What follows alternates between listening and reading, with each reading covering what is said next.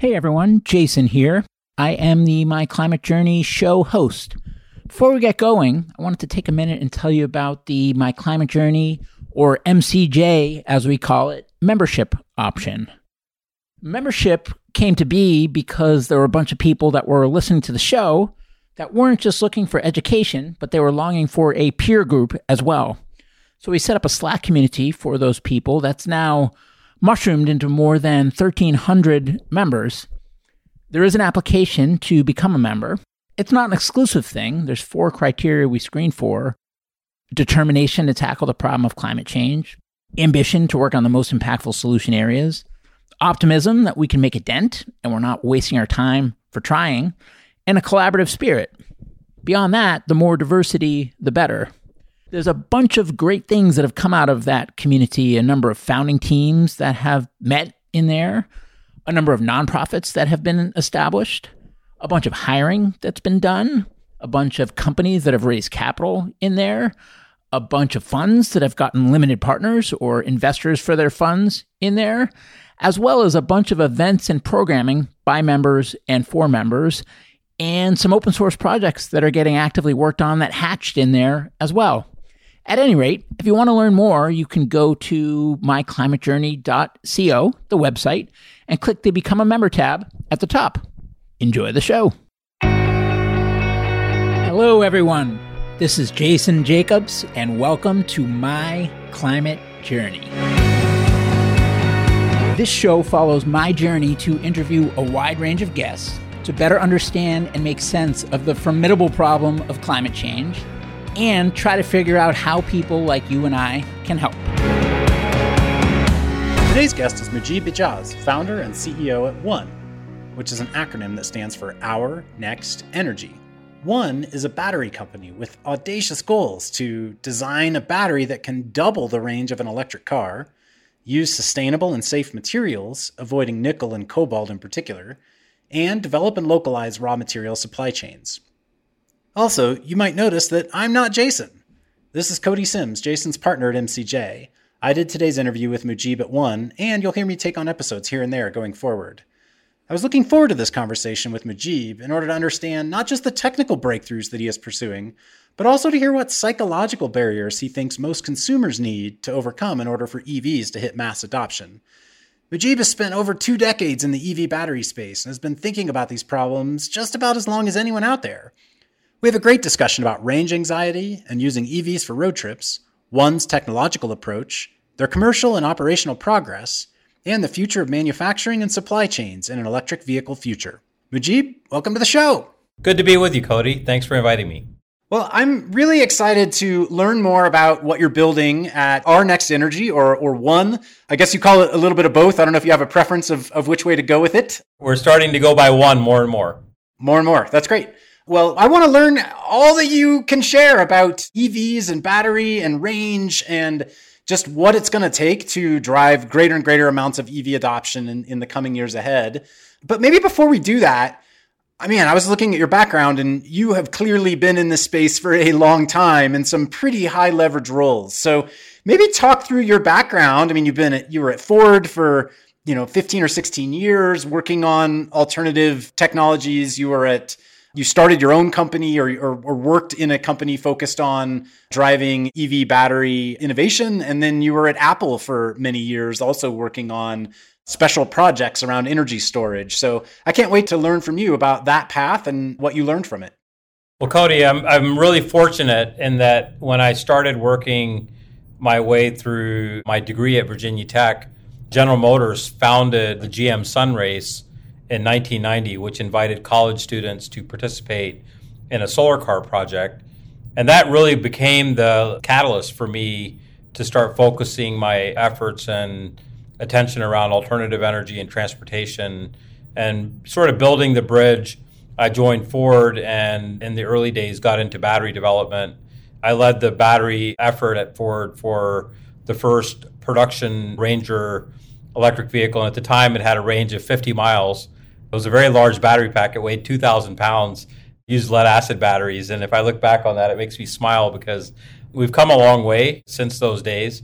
But really, at the center of the story around working on electric vehicle, whether it was at Ford, A123 Systems, or, or my work at Apple briefly, has always been the adoption curve has always been linked to range.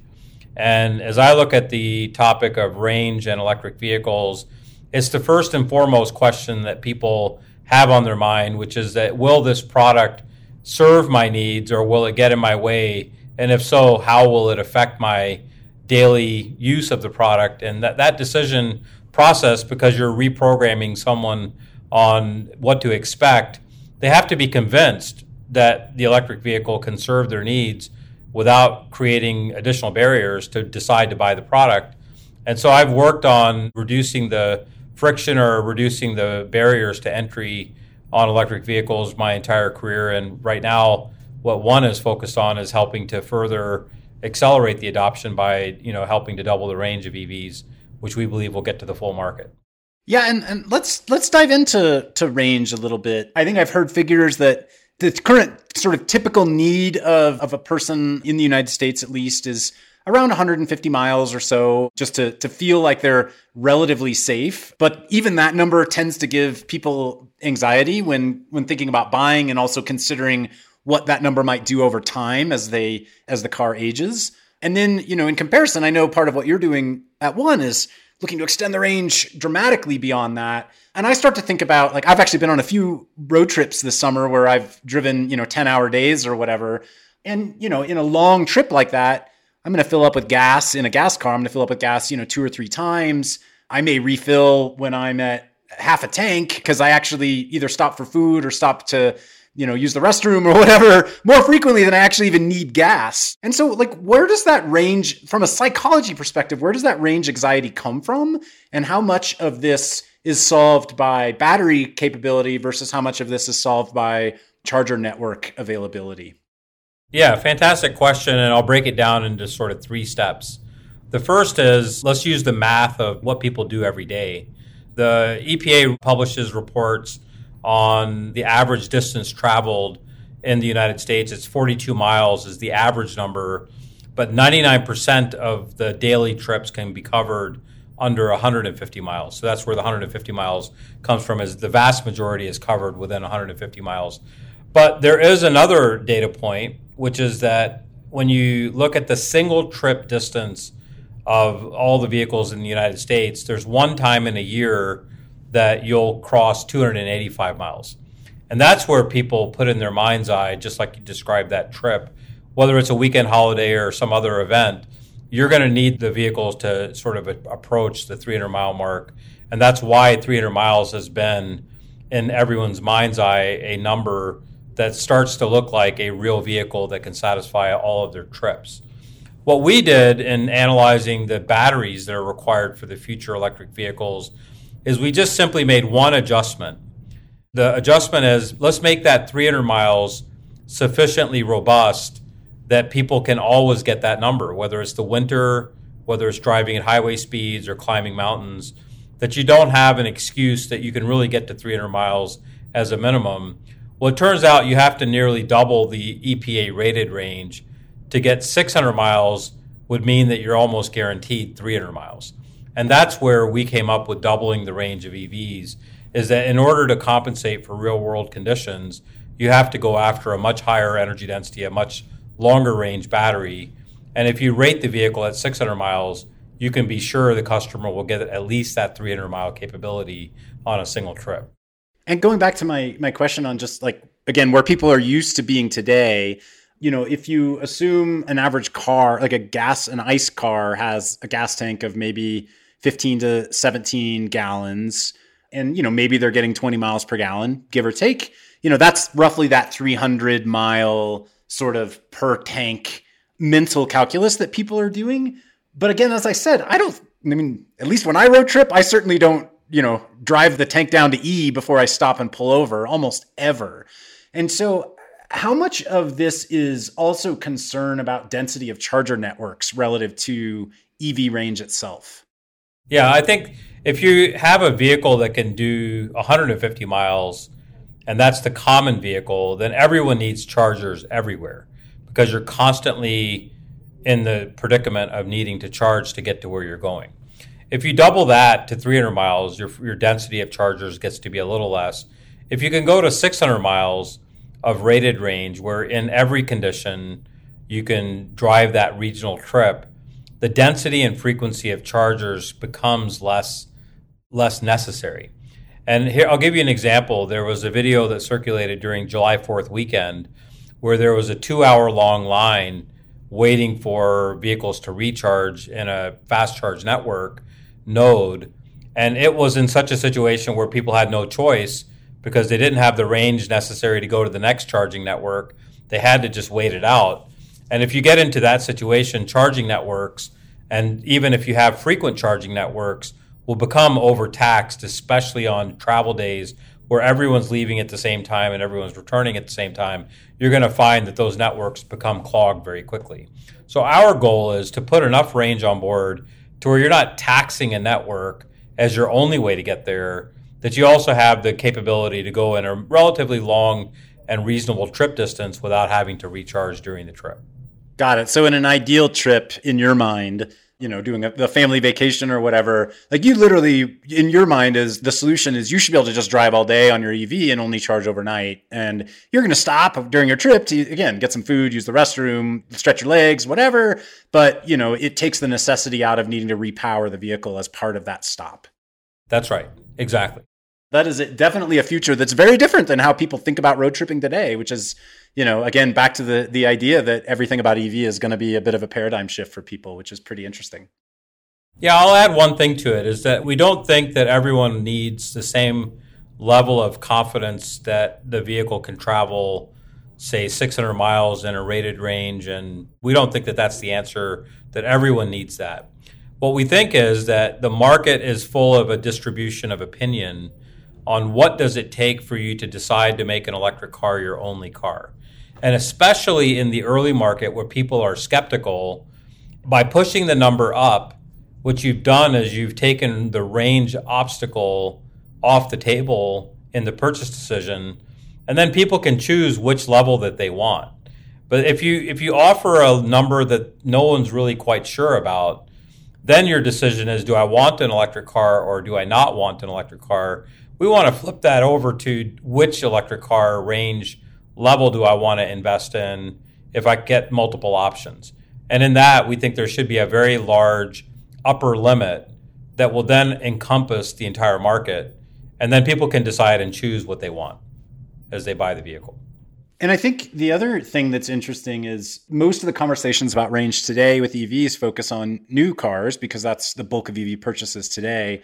But as you forecast out five years or more, all of a sudden, you know, just like I would assume the ICE market is, you know, the bulk of sales start to be in used cars over time.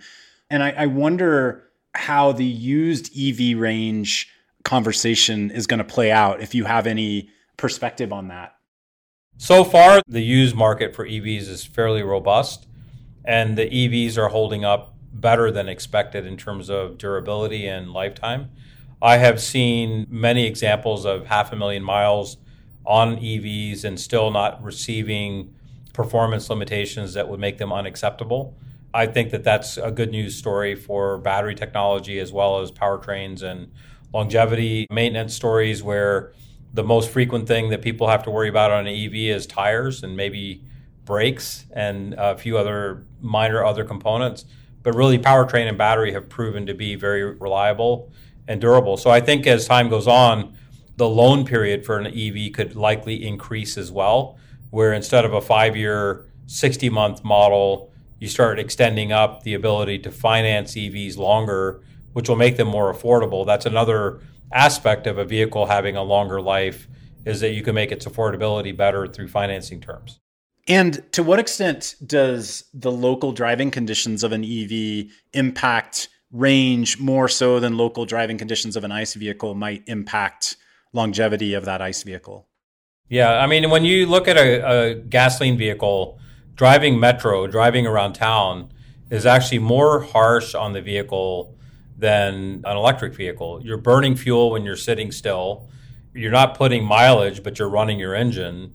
So you're kind of wearing your powertrain out even when you're not going very far in an IC engine vehicle. And in fact, the efficiency of powertrain is the lowest in metro driving than it is on highway driving for a gasoline vehicle. An EV is quite the opposite. An EV loves to drive the metro. It's actually the highest efficiency. Driving around town, you get better, we call it watt hours per mile, it's the equivalent of miles per gallon. And as you look at highway driving, that's a more difficult situation for EVs because your average power consumption goes up, your drivetrain efficiency tends to follow that at metro highway driving, you get better fuel economy than you do on highway driving. And so they're a little bit opposite to each other. And so really an EV kind of prefers the around town every day, which is not bad because most people do that for the majority of the life of the vehicle. Does it matter, you know, if you, if you mostly are driving your vehicle in Southern California versus in northern Wisconsin? Is that going to impact the long term range of that of that EV? Yeah, quite a bit. It turns out that climate can take one third of your range away from you. If you're driving around a metro setting and you turn your heat on, you're using quite a bit more energy than you would otherwise use in a gasoline vehicle because a gasoline vehicle has waste heat as a byproduct of the engine just running. An electric vehicle, you have to produce heat with electricity. So that then will further deteriorate your range. Also, batteries impedance gets worse at cold temperature. And so you'll find the battery degradation and the overall performance of the battery is negatively affected by cold temperature quite a bit more than it is in, say, a California environment where it's moderate pretty much around the year. Great. I mean, so interesting to see how these markets are going to evolve, both for new and used EVs in the coming years, based on all these factors that maybe people haven't had to consider as much. People have to consider different factors, I guess, when buying you know a, an internal combustion engine vehicle. Let's go into what you've actually been building. So, you know, you've had a couple really exciting announcements in the last few weeks with BMW. Maybe share a bit about some of what you've actually been accomplishing with one. So, when we set out to double the range of an electric vehicle, we didn't actually have a clear idea how we would do that. And specifically, when we started the company, we wanted to avoid the use of nickel, cobalt, and other materials that would be hard to mine and would not be as sustainable in the long term. We came up with a battery architecture that divided a battery into two segments. One that dealt with that 150 miles every day, that could do it, you know, very durably and you know, sort of like routinely, you could use this battery as your everyday driver. The second battery was installed as a range extender, and that that battery would have a unique chemistry that chemistry would be there for extending the range occasionally, but we would not need to use that in an everyday setting.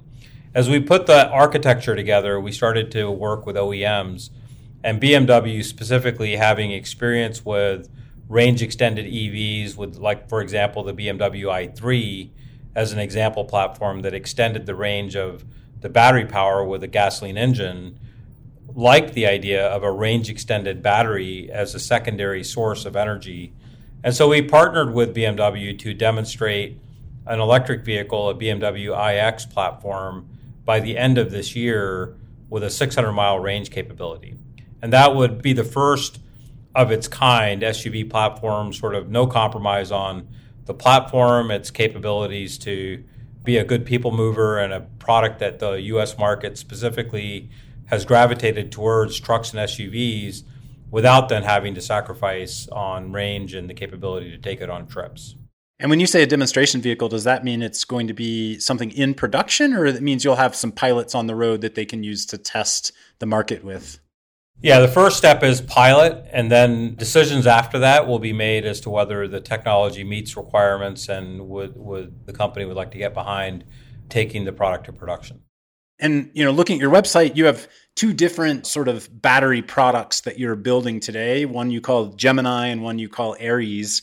Maybe break each of those down a little bit in terms of what's where in the development process and and the differences between the two platforms. Yeah, so the one that we just talked about with BMW and the iX platform is called Gemini. Gemini referring to these two different batteries working together to extend the range. As we develop that product, the primary battery that you use every day is made out of a chemistry known as lithium iron phosphate. And where that chemistry is has an advantage is it does not use nickel or cobalt and has a much better safety. In case of failure, it doesn't propagate into a fire that could lead to a full vehicle fire. that type of chemistry being valuable, we decided to create a second product called Aries, which is only using lithium iron phosphate. And we are launching that battery in the, at the end of this year, at the end of 2022, for the commercial delivery market. So the Aries battery is 100% LFP, and that battery is for commercial truck and bus market. The Gemini battery is for the mainstream automotive market to help double the range of EVs, and that battery would launch in 2025 timeframe. And on the Gemini battery, the lithium iron phosphate is the the standard daily use battery, if I'm not mistaken, and then That's the right. range extender component is a different battery chemistry that you're using. Is that correct? That's right. And we have targeted manganese as the cathode raw material, manganese being very abundant, very low cost, and having appropriate all other attributes better safety, better longevity. Manganese as a chemistry has not been used in electric vehicles, batteries to date in wide scale form. What we did to improve its energy density is we were able to delete the graphite on the other side of the cell, the anode side, making more room for cathode and therefore doubling the energy density of that cell. And that cell, as a range extender, does not need to operate every day, so its lifetime, we could accept some limitations on lifetime as we use that chemistry. I think I saw a different interview with you somewhere that said that elements of this were used in some of the early Nissan Leafs. Is that correct? Yeah, that's right. Nissan was the first company to introduce manganese as a mainstream chemistry.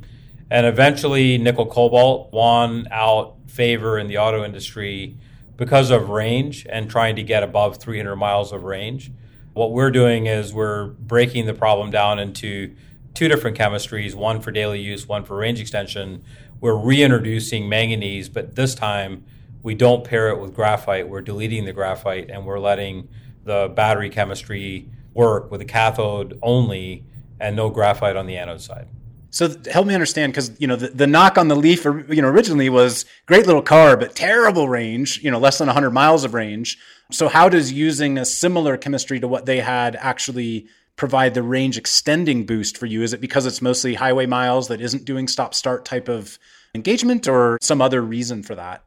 Yeah, so if I look inside the building up of a lithium ion cell or the chemistry of the cell, I have two parts. I have a cathode and an anode. And let's say they have equal amounts of material that are needed. So it's about half the space in the cell is graphite for the anode, and half the space is this manganese for the cathode. What we've done is we've deleted the graphite and then doubled the amount of cathode that you can have, which doubles the energy density. It makes it makes for a much higher energy density chemistry, and then we plate lithium directly onto a copper foil as we've constructed that, the reason that most car companies would not do that is that battery would not last the full lifetime of the product. So what we're doing is we're saying, okay, we accept that limitation. We'll relegate that to range extension mode only, and daily driving will be done with this lithium iron phosphate. So in that, we've broken the problem down into two separate sections, and the range extender is only used when you take long trips.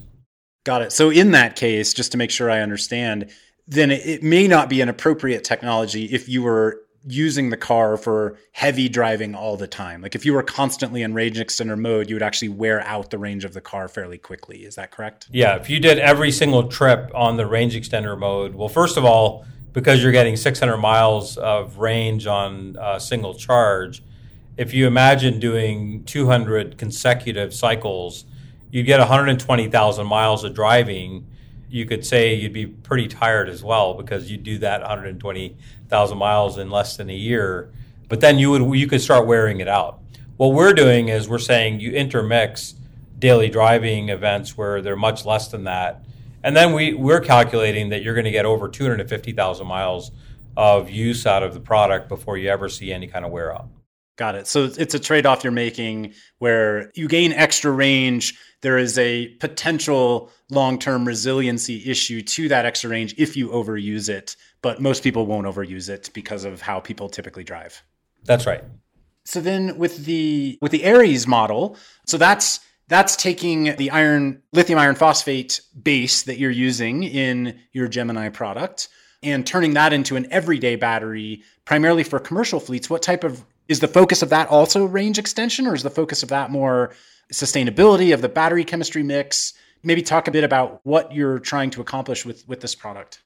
Yeah, so the commercial delivery sector has a very predictable duty cycle, and they are typically focused on delivering the range that they promise, but doing it every day. So they want durability, they want low cost, but they most importantly want safety to make sure that if there was an, ever an accident, it would not lead to a catastrophic thermal runaway that could affect the safety of the entire product. And so, as we look at the durability of lithium iron phosphate, being able to provide the full depth of discharge every single cycle and extending that forward to better pack system design, we've been able to offer customers around 200 miles of range in a delivery truck where their counterpart batteries that they previously were using could only do around 130 miles equivalent.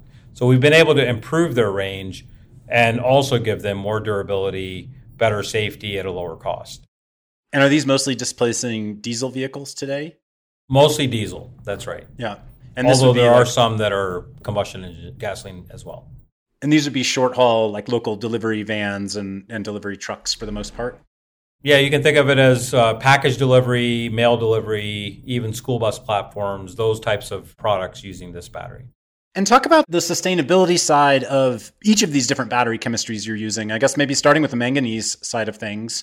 What does manganese availability look like today? Where is it sourced in the world? And how, how does it compare to a traditional lithium ion chemistry? Yeah, so if you look at nickel cobalt, if I do the average cost of any nickel cobalt chemistry in the cathode, all of the cathode materials, it's around $22 per kilogram that we pay for a nickel cobalt based battery. The same reference point in time for manganese, it's around $1 per kilogram. So there's a very significant cost reduction. There are two reasons for that. One is that manganese is much greater in supply. So there's it's a much easier material to find and to mine globally. One of the primary spots for manganese globally is Australia, but there are many, many locations that you can mine manganese. The second reason for it is it does not require the same investment of energy to process the material into battery grade material, which means it has approximately one third the carbon footprint in terms of turning it into a battery material. So, what we see as path for sustainability is we need to focus on not just accelerating the adoption of electric vehicles but let's try to drive down the cost of creating battery materials out of raw materials so that the carbon footprint is not so high on manufacturing the product. And that is something that we're paying attention to on all fronts, whether it's the lithium iron phosphate battery and how the lithium iron phosphate cathode is produced, eliminating graphite from our anode. We have 60% less graphite in our total battery than, say, a, a conventional nickel cobalt battery today has. So we're trying to get rid of materials. We're using more sustainable cathodes, and we're trying to drive the carbon dioxide footprint down for production of those materials. That's fantastic. And what about cost? Both obviously cost to produce, as well as just for a comparable battery that you'd be swapping out of a car, what's going to be the end cost to the car buyer? Yeah, I'm going to speak now cost, not price, because price is a relative term that people have to figure out what they want for margins. But just to give you three comparative cost points, the first is that for a nickel cobalt cell, $100 per kilowatt hour has been long used as the target for nickel cobalt cell products for automotive. Lithium iron phosphate, $75 per kilowatt hour, has been used as a target that most companies are going after right now, and some have achieved that target. And then the third is that for our anode free, where we're not using graphite and we've substituted a manganese based chemistry for the cathode, we're at around $45 per kilowatt hour. So you can kind of go 100, 75, 45 as a way to think about the cost and how we see long term that this will become an effective technology because we're driving away from materials that are more scarce, like cobalt, materials that require a lot of energy investment, nickel. We're driving towards materials that are improving carbon dioxide footprint, like manganese and lithium iron phosphate. and also eliminating the 60% of the graphite being used in the anode. All of that is improving the overall cost structure of the battery. Super helpful. And maybe I just have a, a, very 101 question for you, which is when you hear about electric vehicles, people refer to them as lithium ion vehicles. And you're referring to most battery chemistry being nickel cobalt. What is the difference there? Just to make sure people understand at the, at the base level. Yeah, so lithium ion is a family, like lead acid is a family, and nickel metal hydride is a family, lithium ion is a family.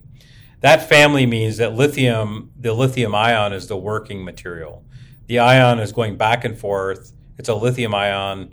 It goes back and forth between the anode and cathode and physically is moving back and forth. So every one of the lithium ion category chemistries I'm about to describe can be in the family of lithium ion, but now there are specific flavors. So one flavor is lithium iron phosphate. It's an iron cathode, it's a graphite anode. And lithium iron phosphate is known as a lithium ion chemistry. It's in the family, but lithium iron phosphate is a specific type of lithium ion. It has, let's say, an energy density that's X. Then you can get into nickel cobalt, which is a different type of cathode. There's nickel cobalt manganese, nickel cobalt aluminum. These are all similar to each other. And it might be an energy density of almost 2x. So you can get twice the amount of energy density out of the same chemistry. Uh, sorry, out of the lithium ion in that family. So lithium iron phosphate, one type, nickel cobalt is a different type, both of which fit in the house of lithium ion. And so what's interesting when I hear you say that is, you know, I think technologists, I've grown up in the software world, like exposed to things like Moore's Law, where you just assume technology is going to get cheaper over time. And, you know, I think a lot of people just assume lithium ion is going to get cheaper over time. And the way that happens isn't because the cost of producing one type of the battery chemistry gets cheaper over time. It's because you innovate within the available battery chemistries, which is exactly what I'm hearing you say. That, hey, we found a better way to do similar types of things. It's still in the family of lithium ion, but you know, using our chemistry, we've now essentially doubled the range and reduced the cost at the same time at scale. Yeah, I think that's one of my lessons learned going back to the 30 years in vehicles and batteries is that if you try to solve the problem of battery range with a chemistry only solution, you're limited by what you can do. But if you open that up to a system level view, where in our case we divided the battery into two segments and we're having one deal with the daily problem and one deal with range extension we opened up the opportunity for different chemistries and different approaches. And that to me is where we can solve this topic of getting to the right sustainability for materials, for safety, for cost, is we have to lift up and think of it more at a system level and not try to only solve it at a component level. Fantastic. And I think you know, given that, maybe just give us a bit of a roadmap of the go to market that you expect to have for the company based on that realization and based on on the roadmap. You've got obviously the BMW pilots you're trying to get out by the end of this year. I think I saw in a press release you all issued that you have a total of four customer contracts signed for basically the equivalent of somewhere around 300,000 EV battery packs. But, you know, I'm sure you have more to add th- than that. Yeah. So we actually have signed seven customers now. So we're happy that that number is getting a little larger as time goes on.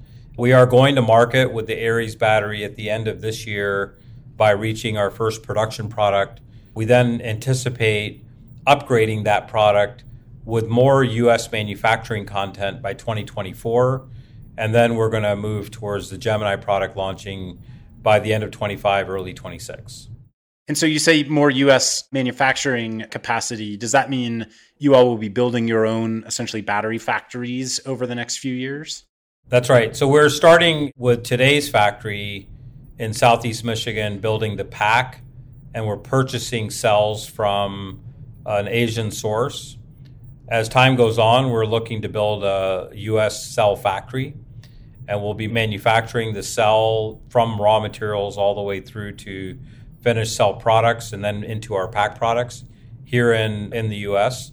And then we're moving towards Gemini being a fully US sourced, including raw materials product. And to date, I mean, you're about what, two and a half, almost three years old as a company? Is that right? We're two years old. Two almost years old. to the That's day. Incredible progress in two years. And so you've raised about $90 million in venture capital financing. I think uh, a most recent round led by BMW iVentures, and then a round before that led by Breakthrough Energy Ventures, if I'm not mistaken, with folks like Coatue and others that are also participating. How are you using the venture capital from a scale perspective and then i'm assuming as you look at building you know battery factory and you know sourcing local raw materials et cetera. You'll also need to find other forms of debt financing and project financing to help you build out some of that more industrialized capacity over time.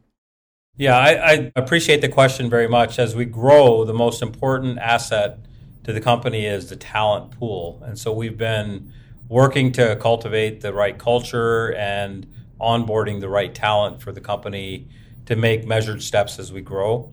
As we have an ambitious agenda in terms of cell manufacturing as well as pack manufacturing, our team needs to have the right skill set, the right level of experience, and we need to be able to recruit that talent. So that's the, one of the primary uses of our venture funding to date is growing the team. We're around 150 employees to date and we are continuing to grow. We have two locations. We have a California based team and a Michigan based team. So we're also balancing investments in spending and research and development, as well as in manufacturing and product testing and so forth. As we scale the factories, we're going to need a different type of source of capital. And we are looking right now at partnerships with both government as well as other capital sources that care about growth and scale as the investment pool from venture capital to growth equity to then people that do debt financing, we're looking now into the later stages, whereas we think about raising factories, that we're going to need those sources of capital as well. And on the manufacturing side, I mean, to me, that's one of the more exciting things about the transition to a decarbonized economy is how the manufacturing footprint of the world will by necessity shift. You know, you're you're needing to onshore a lot of manufacturing in the US and build up capability there. How are you finding training for that type of talent at scale to be in the US today and where do you think there are gaps that need to be filled? Yeah, I think there are gaps to be filled. I think that for around 30 years there have been an ever increasing number of manufacturing types of disciplines that have been offshored from the US market into other markets. And as time has gone on, we've lost a bit of the memory and the flexing of our own capabilities here in the US and in North America to manufacture products at scale with the right cost efficiency. And to become competitive and to re engage in manufacturing is a big topic right now. I think that new energy technologies represent an opportunity. I think the battery industry itself is emerging as a staple that's necessary. Much like if you're in the auto industry, you need engine, transmission, you need basic functional capabilities in manufacturing these kinds of components. The same thing's happening with battery technology globally. So every market that's looking to electrify Europe, Asia, US, North America, et cetera, South America, are now looking at how do they bring about the supplier development and the from raw materials all the way up, create workforce, workforce training. So we're engaged with our local government, state government, as well as the federal government, and initiatives with workforce development being part of what we try to contribute back to. And think of it as like a battery academy. We have to create the education necessary to train and deploy the right skill set to be able to enter into these new manufacturing jobs. Yeah, and I would think you know it's it's not only a, an economic imperative, but at least at the federal level, I would think they would start to think of it as a national security imperative to some extent as well, as this becomes the future of transportation, right? Yeah, I think the pandemic has been a good wake up to supply chain diversity and development. When the global supply chain works really well, you never notice where anything comes from because you never have a reason to. But then when it stops, then you start realizing that while all of my goods are in a different part of the world and the ships can't run because the ports aren't working or there are not you know labor force because of a pandemic there's so many different ways that the supply chain did break down that have taught us to kind of take a hard look at the diversification of supply chain. It doesn't mean that you have to go and pendulum should not swing wholly in one direction or the other. It should be that you have a diverse supply chain, you have multiple sources, you have more ways to get to the same products that are necessary that you can function if you have any kind of breakdown in the future.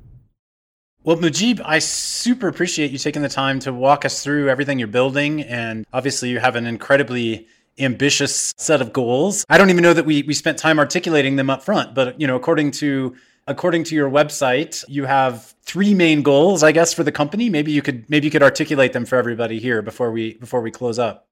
In summary, what what one is going after is we want to double the range of electric vehicles, do it without using nickel and cobalt, and develop a North American supply chain. As we work on those three goals, we don't think solving one by by itself is enough. We want to simultaneously work to solve all three together. And anything anyone listening here can do to help or engage if they've found themselves, you know, interested in your mission, what are ways for them to learn more or or lean in?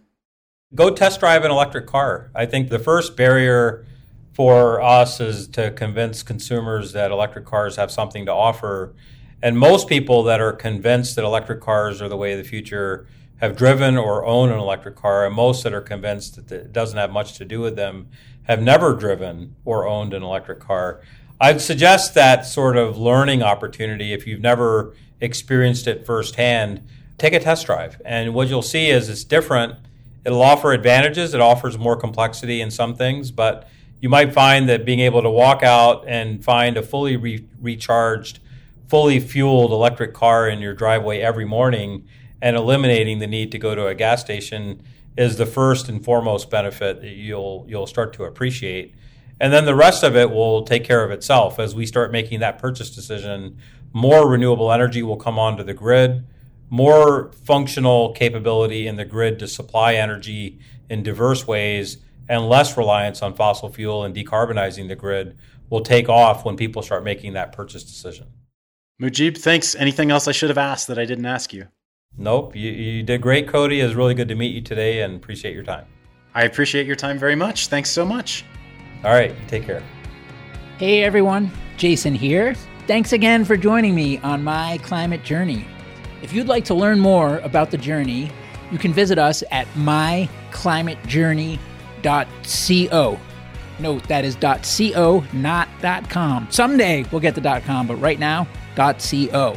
You can also find me on Twitter at jjacobs22, where I would encourage you to share your feedback on the episode or suggestions for future guests you'd like to hear. And before I let you go, if you enjoyed the show, please share an episode with a friend or consider leaving a review on iTunes. The lawyers made me say that. Thank you.